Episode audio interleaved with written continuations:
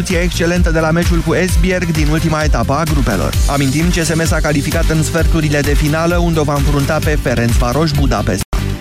Jucătoarea care a eliminat-o pe Simona Halep într-un al treilea de la Indian Wells, Cristina Mladenovic, a ajuns în semifinale. Franțuzoaica numărul 23 WTA a eliminat-o și pe Caroline Wozniacki după ce a pierdut primul set la 3, dar a revenit și s-a impus cu 7-6-6-2 la capătul a 2 ore și jumătate de joc. Mladenovic va juca pentru un loc în finală cu rusoaica Elena Vesnina, care a învins-o pe Venus Williams, scor 6-2,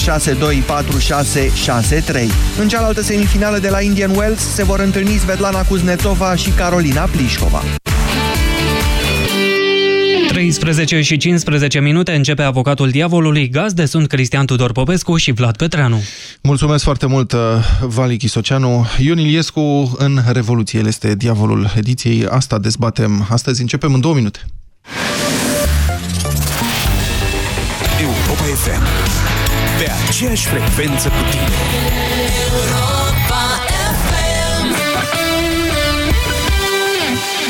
Candidat? Da. Fișa postului. Încep la 7, trezești ușor fiecare cetățean, zici doar glumele bune, comentezi subiectele zilei și spui tot ce se întâmplă important. Da, da. Ai la tine premii, faci ce știi tu mai bine să câștige.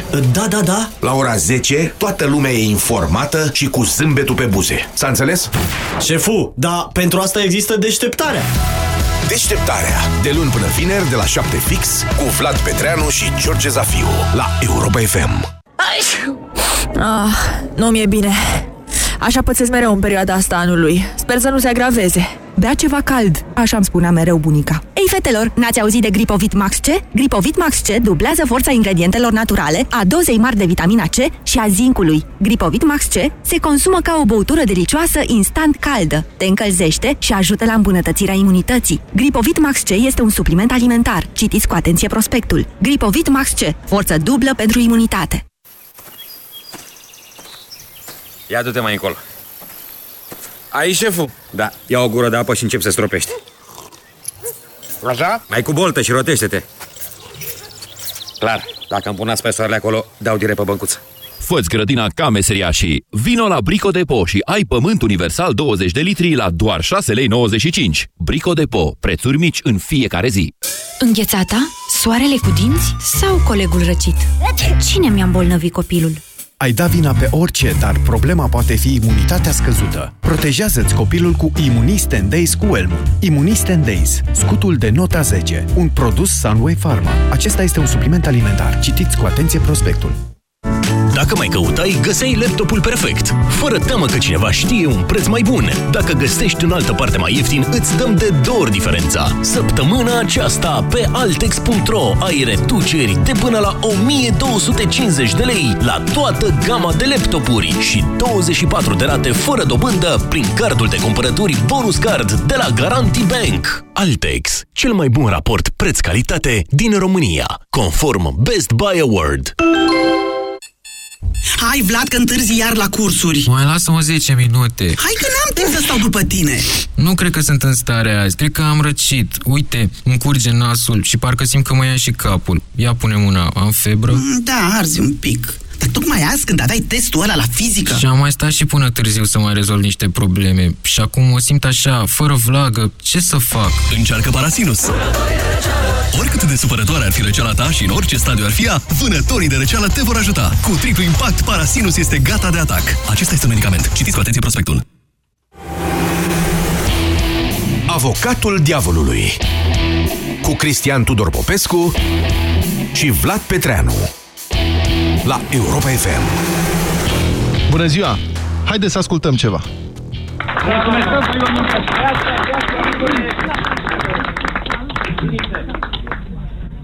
Stimați tovarăși, prieteni, cetățeni, sunt și eu stăpânit de emoție ca toți cei care au vorbit înaintea mea și ca toți cetățenii acestei țări care trăiesc momente excepționale. L-ați recunoscut, evident, Ion Iliescu, 22 decembrie 1989, ora 14:45 la televiziunea română, prima apariție, primul discurs și, vrem nu vrem, un moment crucial pentru istoria României.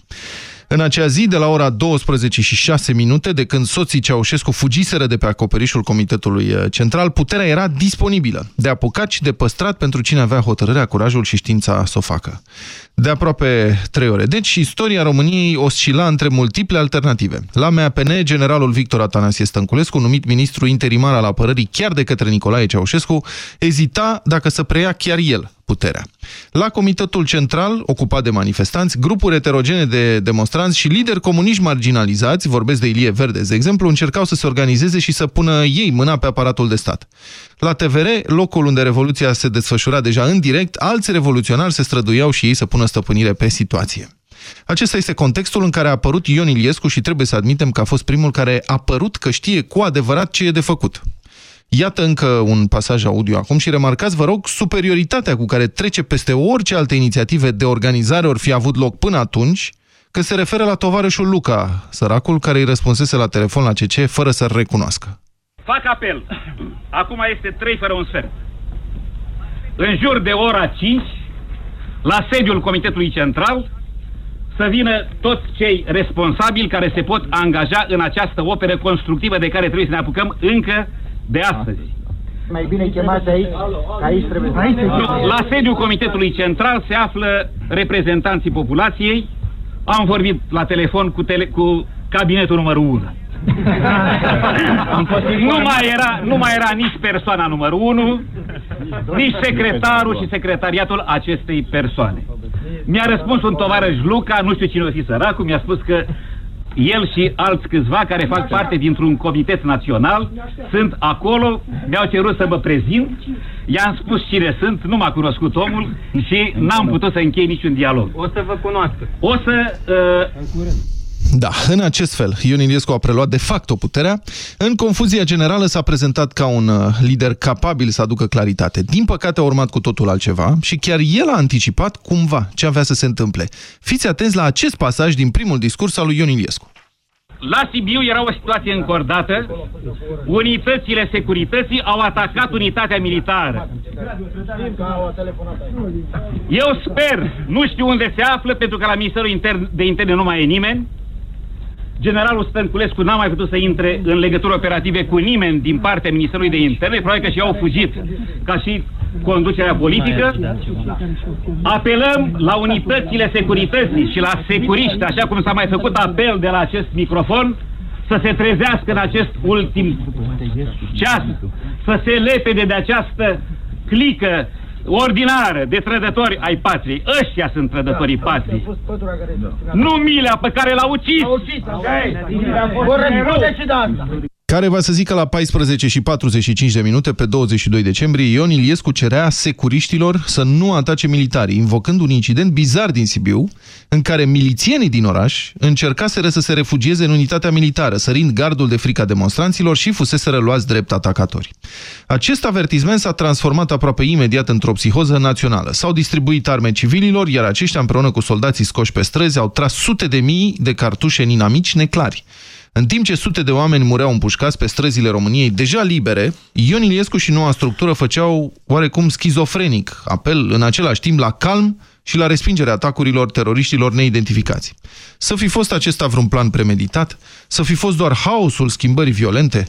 Procurorii investigează acum posibile crime împotriva umanității care s-ar fi petrecut inclusiv după 22 decembrie și vom vedea dacă Ion Iliescu va fi pus oficial sub învinuire.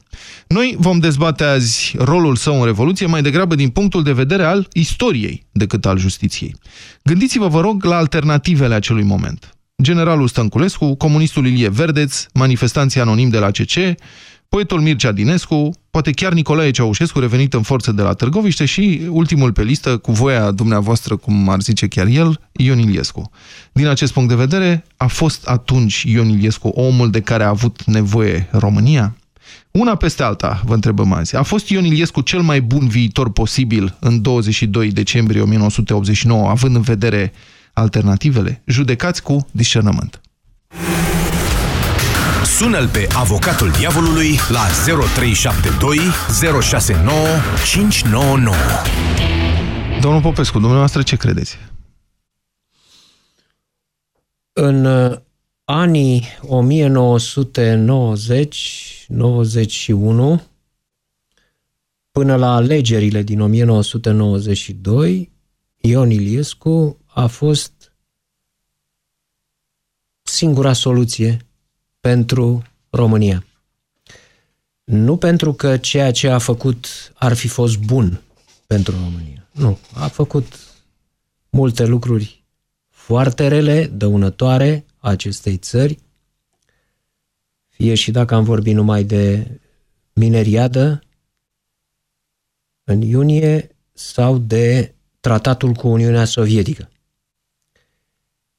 Însă în starea de confuzie, în vidul de putere care s-a instalat după plecarea lui Ceaușescu, pentru că Ceaușescu, instituind una cea mai dură dictatură din Est, ea a fost în România, a fost ultimul stalinist din blocul estic, a fost Ceaușescu, vidul de putere lăsat era pe măsură prin dispariția unui asemenea autocrat. Și Ion Iliescu era urmașul în efigie, era un Ceaușescu mai bun. Or, la nivelul pe care îl avea România în acel moment, nivelul politic pe care îl aveam cu toții atunci, inclusiv eu, nu era posibilă pentru noi o soluție radicală, o soluție de tip Polonia sau Ungaria sau Cehia, după cum s-a văzut, Cehoslovacia. Nu aveam niște antecedente în materie de mișcare comunistă, anticomunistă organizată în România. Și nici măcar de dizidență comunistă. Nici măcar. Au fost câțiva dizidenți, dar prea puțin și lucru cel mai important, nu a existat o mișcare declarată, publică, care să-și asume conflictul deschis cu puterea comunistă, așa cum s-a întâmplat în Polonia, așa cum s-a întâmplat în Cehia, Carta 77, da. În Cehia, în Ungaria, nu mai vorbesc, s-a ajuns până la acea baie de sânge din 56. În România, neexistând această tradiție, aceste antecedente, noi nu aveam pur și simplu nivelul politic în acel moment pentru a susține transformarea capitalistă a României. Nu-l aveam la nivelul țării. Existau, firește, oameni cu tradiție din familie, tradiție de dreapta, al căror părinți, bunici, fuseseră membri ai partidelor istorice sau simpatizanți, deținuți politici la Canal și mai departe. Toți oamenii aceștia păstraseră și transmiseseră niște amintiri ale culturii politice și civice de dinainte de 1945, dar erau prea puțini. Așa că Ion Iliescu a reprezentat, eu l-am și votat pe Ion Iliescu atunci, în 20 mai, am considerat că nu reprezintă o soluție Ion Rațiu și cu atât mai puțin Radu Câmpeanu pentru România de atunci. Însă cea mai nefericită și dăunătoare întorsătură a istoriei post-89 pentru România s-a petrecut în 1992. Dacă în 1992 Emil Constantinescu l-ar fi învins pe Ion Iliescu, România câștiga 4 ani. 4 ani, o eternitate în perioada de tranziție. Atunci, în mod nenatural, Ion Iliescu a rămas 4 ani la conducere și a făcut mai mult rău în acei 4 ani prin intermediul guvernului Văcăroiu decât o făcuse la mineriadă în 1990 sau, o să vedem, la Revoluție. Atunci România a pierdut o grămadă de trenuri în raport cu celelalte țări din estul Europei prin conducerea economică nostalgică și aberantă a regimului Iliescu, care nu făcea altceva decât să mențină locuri de muncă nereale în fabrici, refuza să reformeze ceva, să închidă o fabrică în România. Inflația a ajuns în acea perioadă la niște cifre care azi par de domeniul fantasticului, 200%. Vă amintiți, domnule Petreanu? Da. Deci ăsta a fost Ion Iliescu. A fost atunci o soluție. În 1990 ar fi trebuit să dispară din prim planul politicii 90 în 1992. Faptul că n-a dispărut a fost foarte rău pentru România. Eu vă propun să ne concentrăm, e foarte interesant analizat noastră și poate facem odată o dezbatere despre primul guvern sau primele guverne, primul guvern în urma unor alegeri constituționale din România, ce s-a întâmplat în 92. Dar vă propun să ne limităm la cele câteva zile de după 22 decembrie, 3-4 zile până la prinderea lui Ceaușescu și execuția lui pe fenomenul teroriștilor. Dumneavoastră credeți că Ion Iliescu este, mulți îi reproșează că este autor cel puțin moral al fenomenului teroriștilor, că a întreținut acel fenomen pentru a-și legitima puterea, dar în același timp, abia câștigată, dar în același timp și dumneavoastră și toată lumea este de acord că Ion Iliescu a preluat atunci puterea fără rezistență. El a fost imediat recunoscut. Unde s-a dus? În studioul TVR la prima intervenție, la CC, în relațiile cu Victor Atanasie Stănculescu, cu generalul Gușă ulterior. Nu a avut vreo opoziție. De ce ar fi avut nevoie Ion Iliescu atunci de o astfel de legitimare sângeroasă, când el oricum fusese recunoscut și, cum spuneați noastră, era așteptat de activul de partid din ultimii ani? Da, dar nu era revoluționar. Asta era esențial.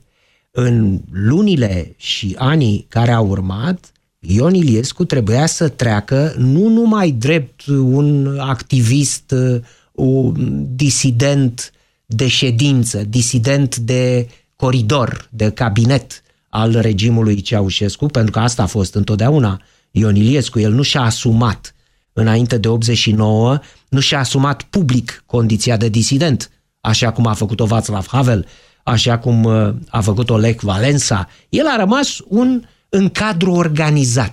Da. I-am spus disidență de coridor, de culoar, cum i-a spus? Disidență de culoar, da. Sau, și mai sugestiv în limbajul Partidului Comunist, disidență de cadru organizat, tovarăși.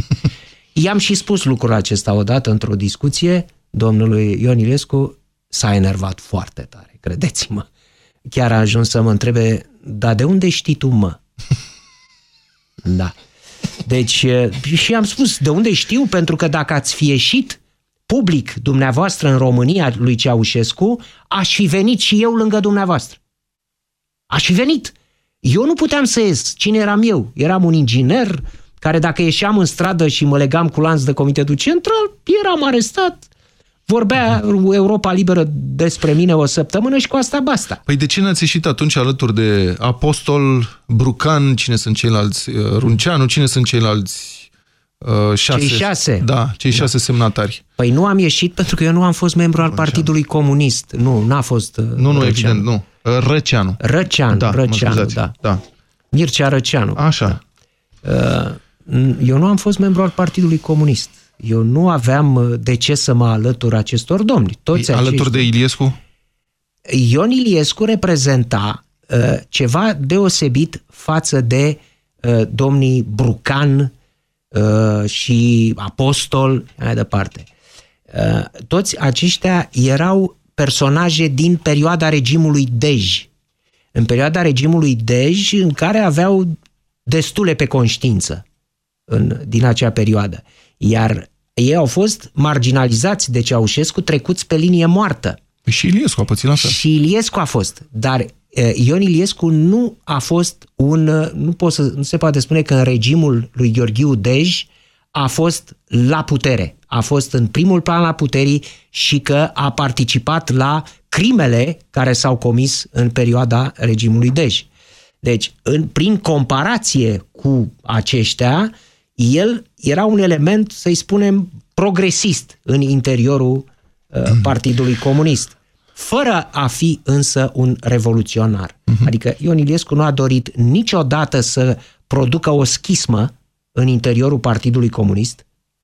S-a ferit de asta întotdeauna. Și după 89 și până în zilele astea, știți, când auzea de facțiuni, de separare, nou partid și mai departe, lua foc. Unitatea partidului, tovarăși.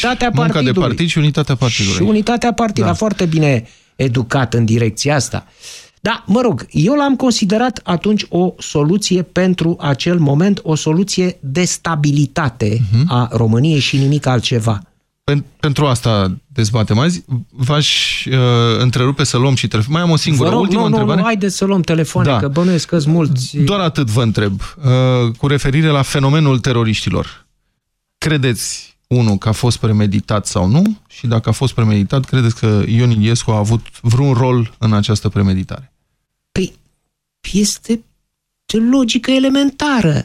Deci se produc atunci acele asasinate, sunt împușcați oameni, se trage cu arma din diverse locuri în București și în țară, vreme de 2 săptămâni după ce nu mai exista niciun dictator, după execuția soților Ceaușescu, au continuat. Absolut sporadic. Nu erau sporadice deloc, că am participat eu la ele, la marginea Bucureștiului. În sensul de căutarea teroriștilor ați participat. Da, nu se trăgea. Sub ochii mei s-a întâmplat lucrul ăsta, lucram la IPGGH atunci undeva într-o periferie, până Dămărhoaia, a Bucureștiului, și după ce fusese executat Ceaușescu, încă atunci după câmpul ăla de la depozitele de gaz, seara, noi eram în unitate cu militari ca să apărăm clădirea și trăgeau niște inși pe care nici astăzi nu-i știu. Apăreau de undeva de pe câmp și au tras în geamurile instituției. Și e posibil de menținut secretul unei astfel de conspirații timp de 30 de ani? Adică asta se întâmplă în filme, dar în viața reală astfel de secrete nu rezistă când participă, presupun, sute de oameni, nu?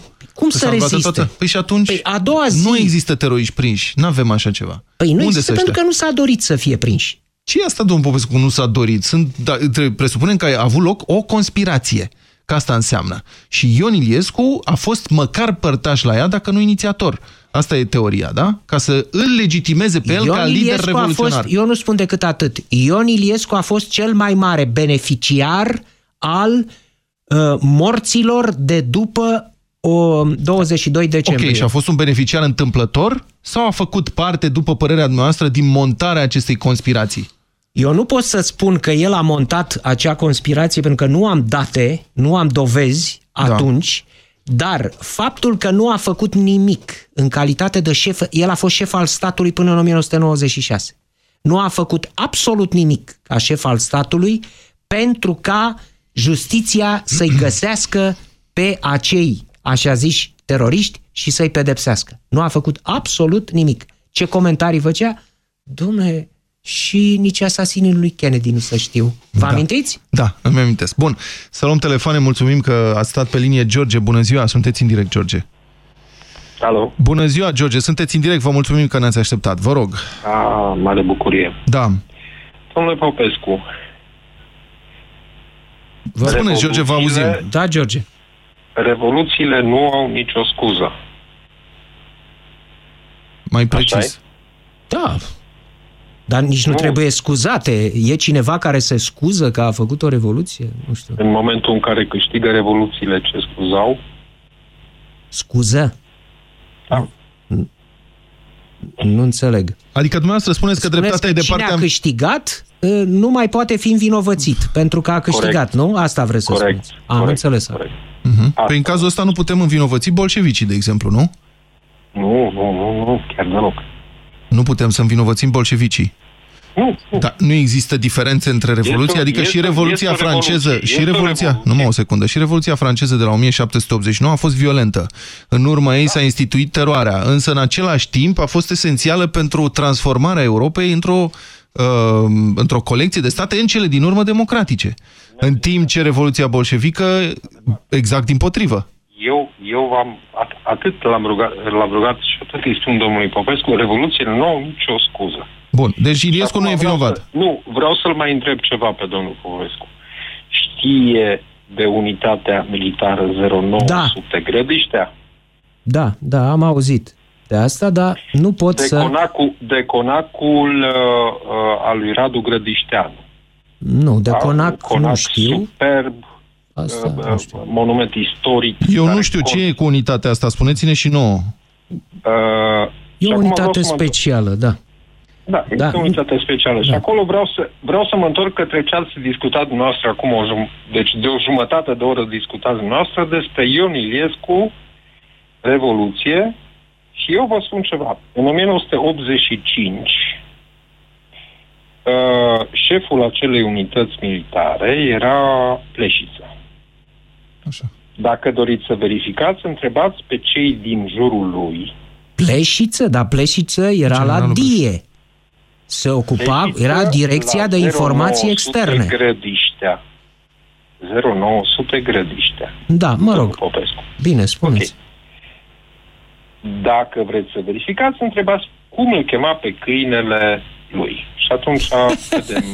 Asta se numește ancoră de real în propagandă, ce ați făcut acum. Da. Popescu, ca să ne verificăm. Nu ca să ne verificăm, ci pe mine, ci ca să deveniți credibil în ce spuneți. Exact, atât de aia pomeniți de numele câinelui acum. N-are importanță dacă există un câine sau este un urs panda acolo. N-are nicio problemă. Am înțeles, da. Pentru credibilitate. Tocmai de aceea, vă rog. Da. Ei, într-o seară, în 1985, în unitatea militară 0900, în sala festivă, era domnul Pleșiță, domnul Vlad, domnul Mercea.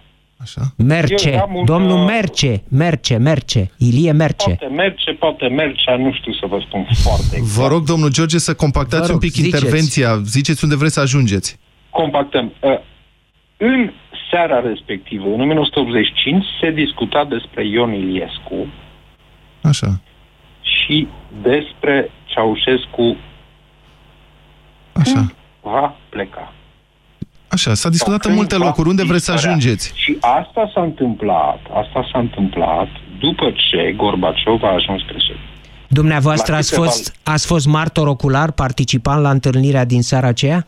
Ocular nu. Între noi era o ușă și o perdea, cam așa ceva. E o scenă.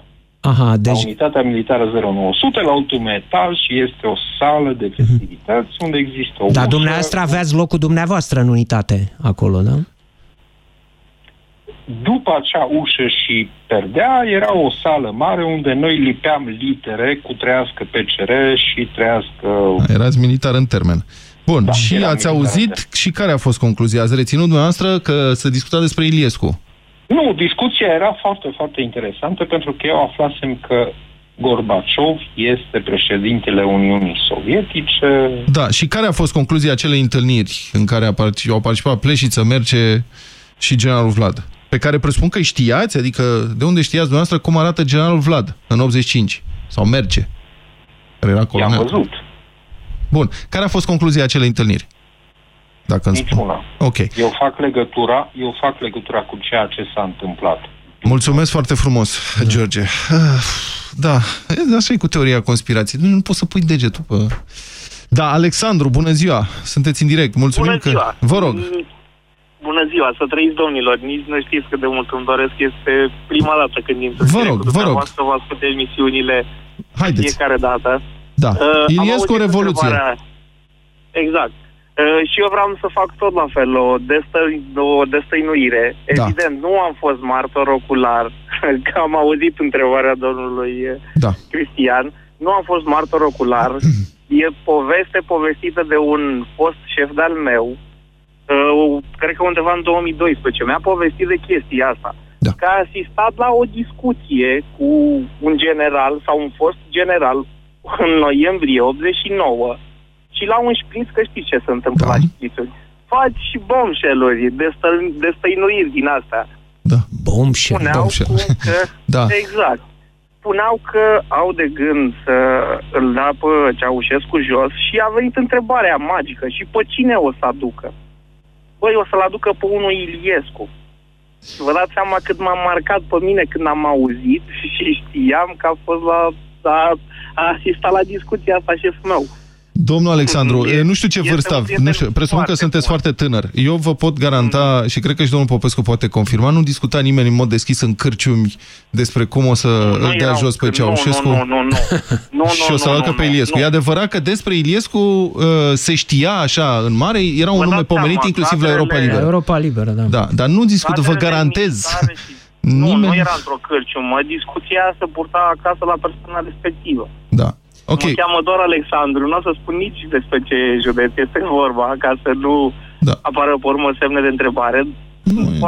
Alexandru, a fost foarte pe bune. E foarte posibil să fie așa cum spui. Pentru că Ion Iliescu era un nume vehiculat prin cele mai diferite medii atunci, atât în zona politică, să-i spunem, cât și în zona securității, cât și în zona culturală. Ion Iliescu, de pildă, a fost publicat în România Literară cu un articol în 1987, cred că era, cu un articol "Dă-ți se ridica părul pe ceafă" pentru momentul respectiv. Un articol în care, cu idei de factură liberală, în condițiile stalinismului din ce în ce mai dur al lui Ceaușescu. Deci existau o serie de persoane prin diverse medii care îl considerau pe Ion Iliescu ca fiind posibilul urmaș al lui Nicolae Ceaușescu, dar, atenție, nu prin revoluție, ci prin transmisia mai mult sau mai puțin pașnică a puterii. Da. Alexandru, mai sunteți? Alexandru, întrebare pentru dumneavoastră. Spuneți-mi, deci considerați că... Vă rog, considerați că Iliescu a fost cea mai bună alternativă în 22 decembrie 89, da sau nu? Din punct de vedere istoric vorbesc aici. Eu tind să cred că a fost impus. Nu, dar ce era cea mai... Bun, stați puțin, că sunt lucruri diferite. V-am zis care erau alternativele. Cam alea erau.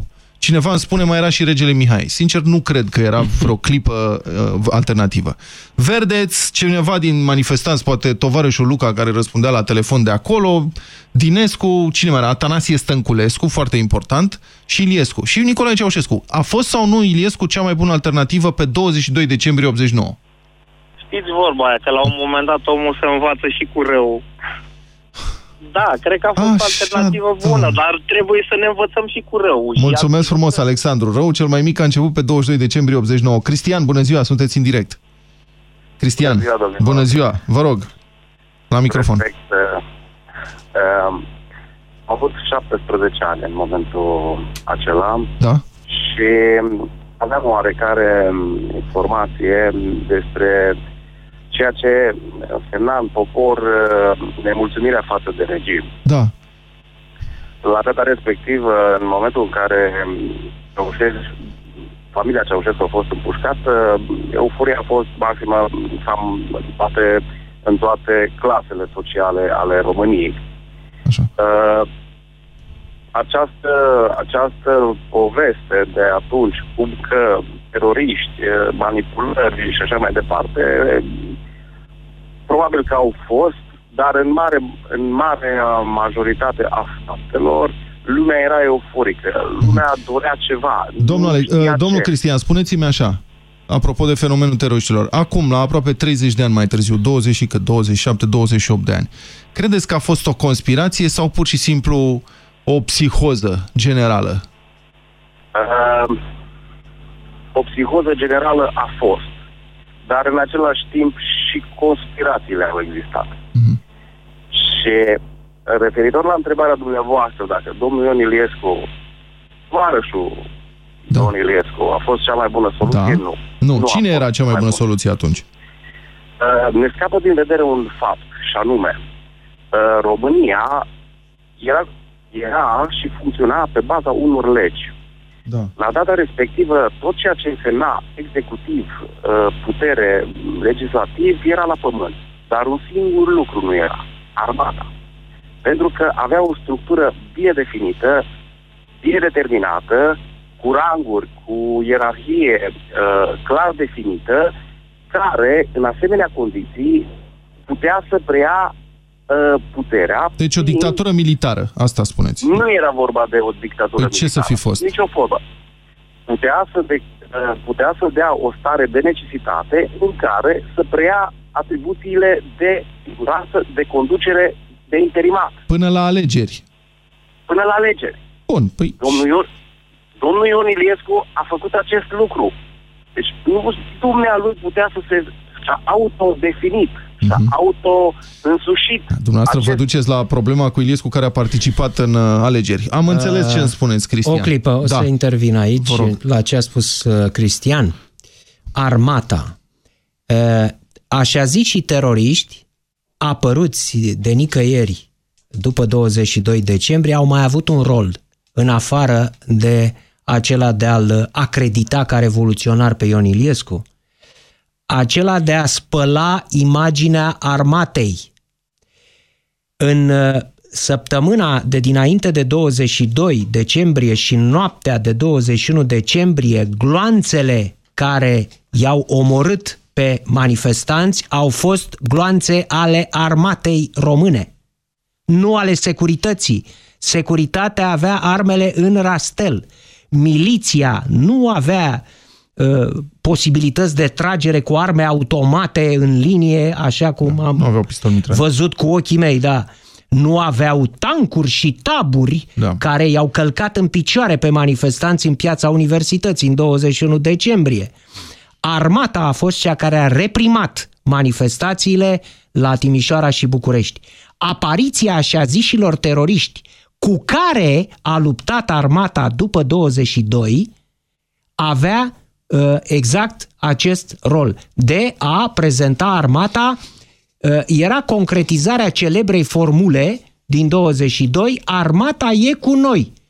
Ba chiar mi-l aduc aminte foarte bine pe Silviu Brucan în studioul TVR, când vine o doamnă, Olimpia Arghir, mi se pare, foarte entuziastă așa și efervescentă. Și spune, domnule Brucan, trebuie neapărat, tovarășe, domnule, trebuie să transmitem neapărat o știre, armata e cu noi, la care Brucan... Bine, doamnă, vezi de treabă acolo. Armata e cu noi și o să fie, dar nu mai deranjați emisiunea. Avem lucruri importante aici de făcut. Așa. Da, Walter, bună ziua. Bună ziua, Walter. Da. Din păcate, nu sunt atât de documentar dumneavoastră sau domnul Popescu, dar văzând din exterior tot ceea ce s-a întâmplat în Timișoara și am participat în mod activ, fără să solicit certificat de revoluționar. Da. La început de curios. Adică ați fost la Revoluția din Timișoara începând cu 16, asta îmi spuneți. Da, am fost de curios. Dom'le, ce se întâmplă? În timpurile acelea făceau asemenea chestie de care s-a auzit numai prin Petroșan sau Brașov. Era un eveniment deosebit în Timișoara. Mă duceam, spun sincer, gură casca. A doua chestie, normal. În fiecare dintre noi clocotea sângele unei nemulțumiri, dar care în niciun caz nu se putea manifesta prin forță sau prin ceea ce s-a întâmplat ulterior. Problema este următoarea. Și voi reveni după aceea la ceea ce s-a întâmplat în Timișoara. Dumnezeu, nu putem judeca și analiza pe domnul Iliescu. Deci, atenție, nu sunt membru de partid. Ok, nu trebuie să vă scuzați. O părere pur personală. Punându-mă în locul dumnealui. În momentul când se întâmplă o bulversare de genul ăsta, o revoluție, fiecare are răbuftirile lui, fiecare are problemele lui personale, fiecare... E foarte greu să dirigezi și să încerci să coagulezi un grup care să preia o putere la un nivel național. Numai ofițeri sau oameni bine pregătiți puteau să facă treaba asta cu structuri, organizate din timp. Gândiți-vă dumneavoastră, apropo de Revoluție, când s-a întâmplat în RDG, s-a întâmplat în Polonia, s-a întâmplat în toate celelalte țări care au avut ocazia acestor evenimente mai blânde, să zic în ghilimele, decât în România. Puteau să se evite și la noi aceste... Păi asta e întrebarea, puteau sau nu? Puteau să se evite, dar asta însemna o corelare și o colaborare între armată și securitate și miliția care era la vremea respectivă. După părerea mea, ce s-a greșit foarte mult? Nu sunt ofițer și am refuzat să fiu informatorul lor pe timpuri. Atenție! Că s-a denigrat cele mai importante structuri ale statului și care au rămas cu o pată mare și în ziua de astăzi.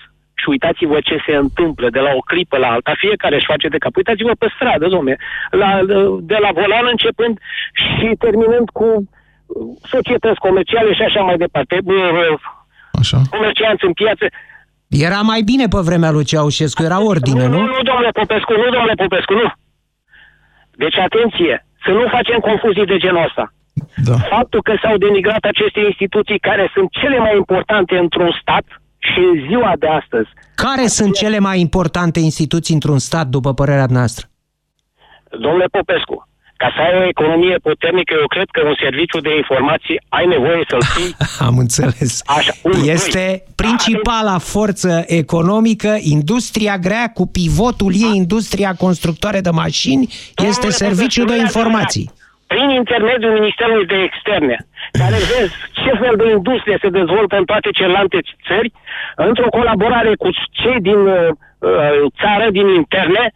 Dom'le, se pot face multe lucruri când se colaborează. În momentul când numești un ambasador pe criterii politice, lasă câștige și ăsta o pâine nu știu unde, fără să aibă niciun fel de... Domnul Walter, v-ați dus foarte, foarte departe în discuția noastră. Vă întreb și pe dumneavoastră acum, era sau nu Ion Iliescu pe 22 decembrie 89 cea mai bună alternativă pentru viitorul român? Nu știu dacă era cea mai bună alternativă. Părerea dumneavoastră, spuneți. Care s-a oferit și care stăpânea și cunoștea... Lăsați că s-au oferit mai mulți atunci și Ilie Verde s-a oferit, dar n-a apucat. Deci era cel mai bun sau nu? Ziceți!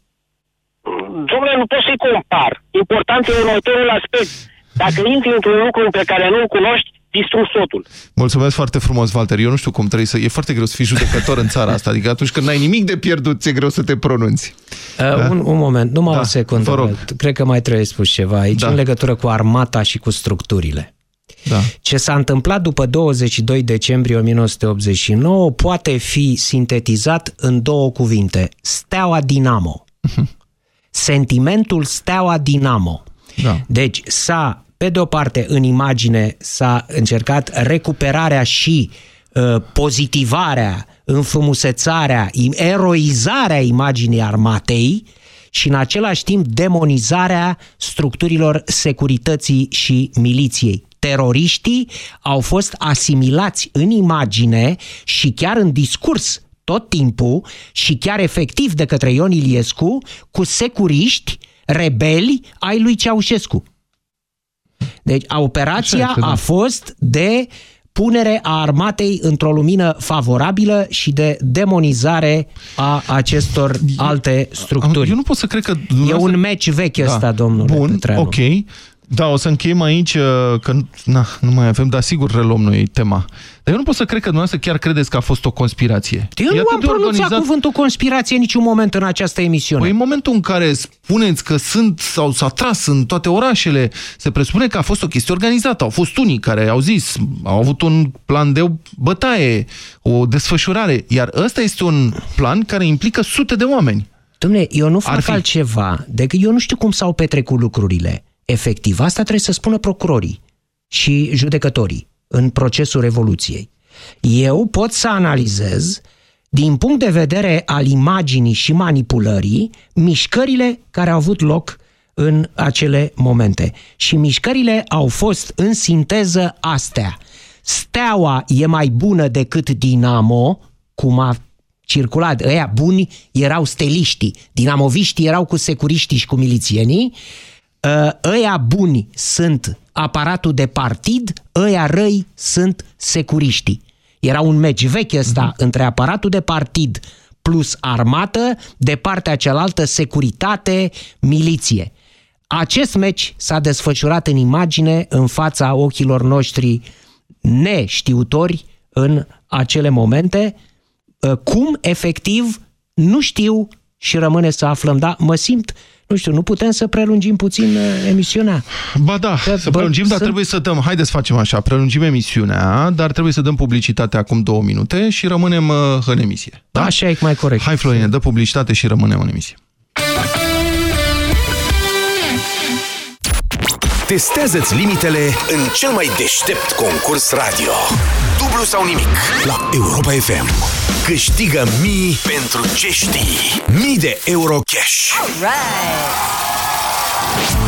În fiecare dimineață de la 7 la 10 în Deșteptarea cu Vlad Petreanu și George Zafiu la Europa FM.